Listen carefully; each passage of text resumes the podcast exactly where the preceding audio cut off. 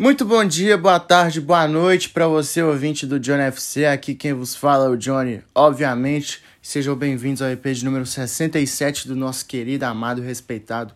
Tudo de bom que você imaginar do nosso podcast Johnny FC. Hoje vamos trazer para vocês oito jogadores injustiçados na seleção brasileira, tá bom? É... Por que esses jogadores? Eu, eu, tô falando por mim, tá? Vejo que esses jogadores poderiam ter sido aproveitados de uma forma melhor na nossa seleção brasileira quando mereciam vaga e quando foram colocados não foram não foram usados da forma que a torcida gostaria que fosse usado, tá bom? É, são oito nomes, espero que vocês concordem, se não concordar tá tudo certo. Vai faltar alguns nomes aqui, com certeza, porque senão ia ficar gigante o episódio de hoje, mas é isso. Aquela coisa de sempre, segue a gente no Instagram, FC Podcast. Segue a gente no Spotify também para quando tiver episódio novo apitar para você. Segue a gente no Instagram, como eu falei, para você ir lá dar sugestões de temas pra gente e e mandar para seus amigos, tá bom? O primeiro nome que eu coloquei aqui na lista foi o Dudu, do Palmeiras. O Dudu foi revelado no Cruzeiro. Parabéns, Cruzeiro, pela cagada. Eu falo na cagada assim, porque não soube valorizá-lo. Mas também foda-se, né? É... Apareceu no Cruzeiro, aquela coisa toda foi vendido pro Dinamo de Kiev em 2011, eu acredito. Ficou lá por um tempo, veio pro Brasil, veio pro Grêmio. Tava jogando no Grêmio, foi muito bem no, no time gaúcho mas em 2015 ele não ficou e tinha uma briga com São Paulo e o Corinthians e o Palmeiras apareceu como intruso e contratou o Dudu. E desde que chegou ao Palmeiras ele se tornou um puta de um ídolo pro time do Palestra Itália. E desde que vem jogando em alto nível, ele sempre tem seu nome ventilado na seleção brasileira, mas só que teve pouquíssimas oportunidades com a amarelinha. E eu entendo também que é difícil a concorrência. Acho que a seleção brasileira no ataque ali é, é forte, principalmente agora com a chegada de Rafinha e Anthony. Mas eu acho que o Dudu poderia ter tido outras oportunidades antes, tá bom? Acho que a última oportunidade que ele teve foi contra o Uruguai e Paraguai durante as eliminatórias da Copa de 2018. O segundo nome da, da lista, eu coloquei o Felipe, que jogou no Vasco, Fluminense, é, Flamengo, e era, ele era um craque, velho. Ele era. Nossa, ele jogava muito. Ídolo do Vasco, é, não sei se é tanto do Flamengo nem do Fluminense, mas só que eu, eu sei que ele nunca foi um jogador de seleção, nunca vi ele é, numa Copa do Mundo, por exemplo. Então eu acho que valeu a pena ter colocado ele. E quem sabe quem foi o Felipe sabe que ele era um craque de bola e hoje ele tá aposentado. O Dudu hoje continua no Palmeiras, tem que falar os clubes. É, o terceiro nome da lista eu coloquei o Rafinha, do que, que tá no São Paulo agora, que é o novo jogador de São Paulo. Mas aí por que, que eu coloquei o Rafinha? É, na época que ele jogava no Bayern, em 2013, quando ele entrava, ele entrava muito bem, quando, principalmente quando o Felipe Luan jogava de volante e ele era o lateral. E quando ele entrava no time bávaro, sempre entrava bem. O Guardiola até mesmo chegou a questionar o Rafinha, por que, que você não vai para a seleção? O Rafinha falou, olha, a concorrência é forte. Ele falou, não é, você é melhor que todos eles. E teve uma vez que o Dunga chamou ele acho que foi em outubro de 2014, chamou ele e ele recusou a convocação, falou que não ia. Mesma coisa do Mário Fernandes, que trocou o Brasil pela Rússia. E o Rafinha até teve um. Até cogitaram dele, dele jogar pela seleção alemã, para ser o sucessor do Felipe Lam, mas acabou não acontecendo. Mas na época de Bayern de Munique ele merecia sim uma vaga na seleção brasileira, acredito eu. Porque no Bayern, gente, ele é ídolo, tá? Foi muito bem no Bayern, foi muito bem no Schalke. E no Flamengo foi muito bem, mas se bem que ele tá velho por agora, mas é um cara que poderia ter tido mais chances na seleção brasileira. Até mesmo na Copa de 2014 ele estava no radar do Filipão, mas ele acabou não indo. O quarto nome da lista eu coloquei o Alex Cabeção. Isso aqui para mim é, é fora de série. O cara não jogou uma Copa do Mundo, velho. Ele não jogou uma Copa do Mundo.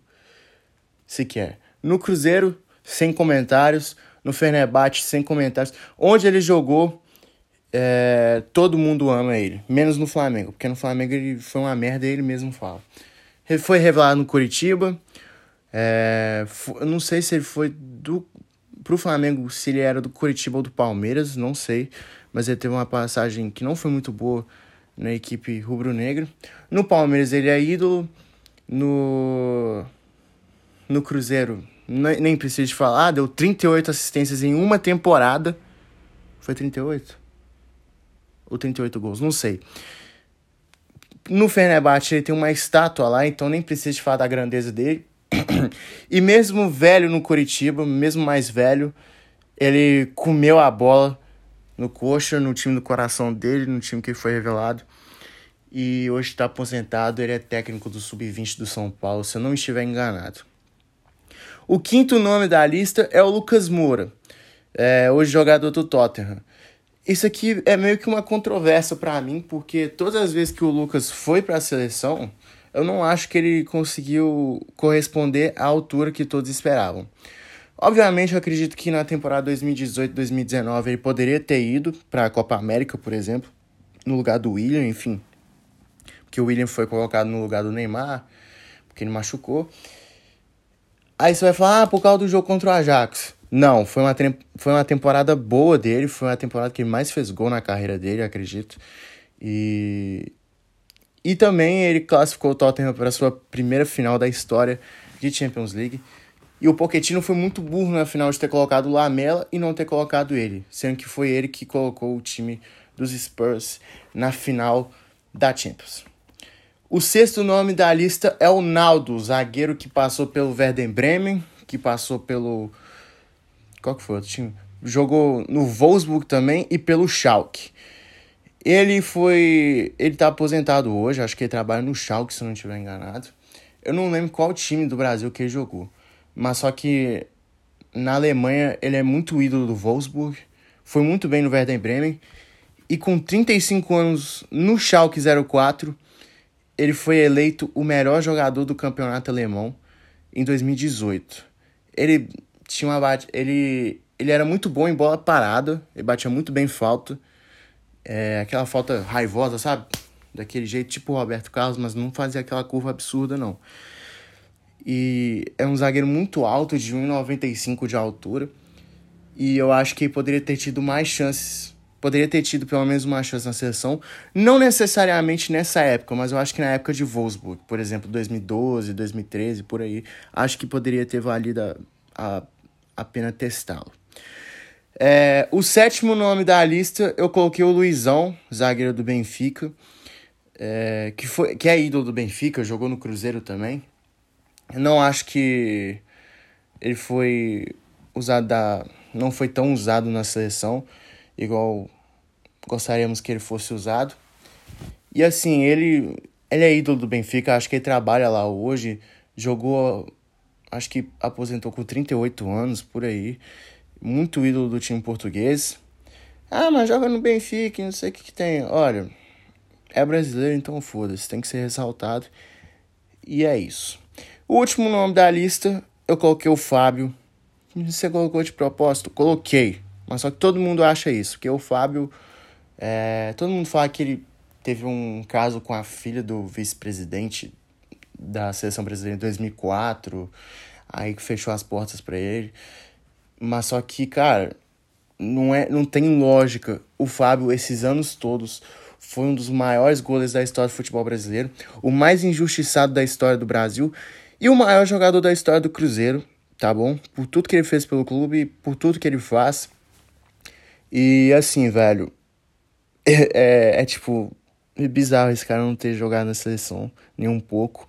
Eu lembro que ele foi convocado em 2011 entre Brasil e Gana na Inglaterra, ficou 1 a 0 esse jogo.